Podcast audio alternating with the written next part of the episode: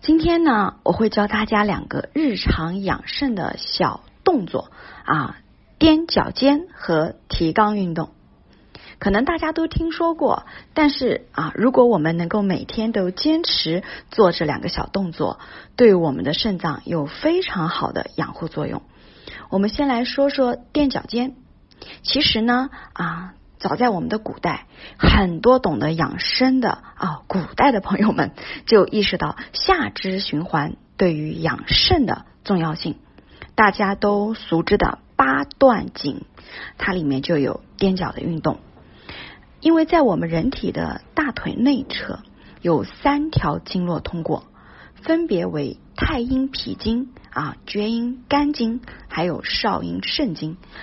我们经常啊，通过我们的脚跟和脚尖的着地，脚跟把它踮起来啊，脚尖着地，可以拉扯我们腿部的肌肉，从而对这三条经络可以形成刺激，促进了我们这三条的啊经脉的气血的运行，并且可以激发我们人的气血，起到固肾元、填水益精的作用。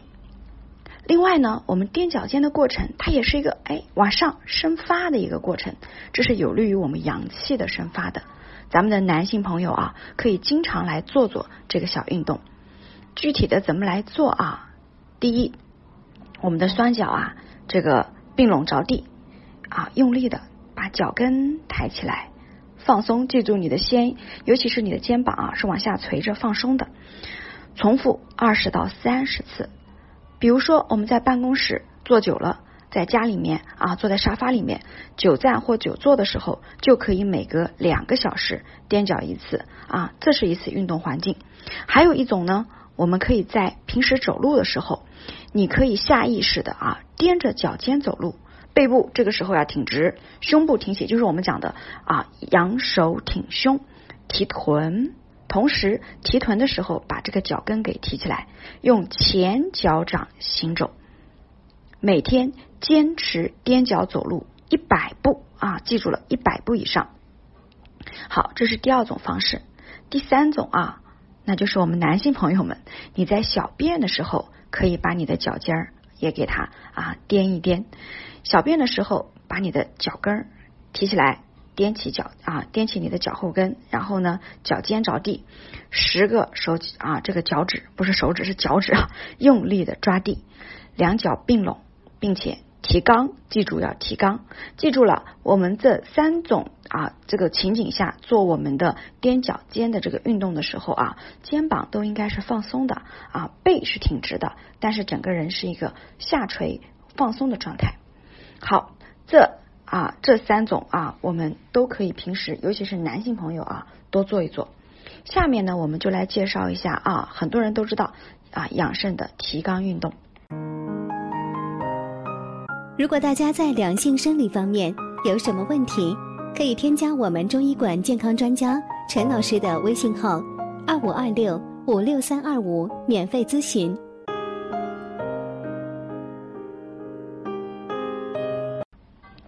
关于提肛运动呢，绝对不是新鲜事儿了。明朝的时候呢，就有人提出了啊，古道异常搓。古道是哪儿啊？其实就是我们说的肛门。经常提肛呢，会有利于我们中气的生发。古人也将提肛运动视为回春术。哎，没错，这个回春术原来就是提肛运动。因为在我们的肛门附近是汇聚了我们的三条经脉：督脉、任脉。冲脉很耳熟，对不对？对不对啊？练武的人都要说打通你的任督二脉，对不对？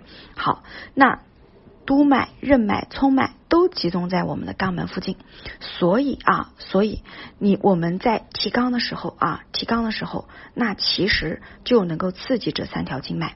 我们要知道啊，这个督脉可是主管我们一身阳气的，任脉呢掌管着我们人的血，冲脉掌管着人的性。所以，一旦刺激这三条经脉，就可以保证我们的肾气和肾精的充足。好，怎么来做啊？第一，双腿自然分开，与肩同宽，双手啊贴在你的大腿的外侧啊，垂下来贴着你的大腿外侧，两眼正视前方，双肩放松，用鼻吸气，没错，用鼻。这样啊，缓和的这样非常缓和的吸气，注意力集中，收紧你的腹部，慢慢的呼气，同时向上提起肛门，这是第二步啊，就是提肛了。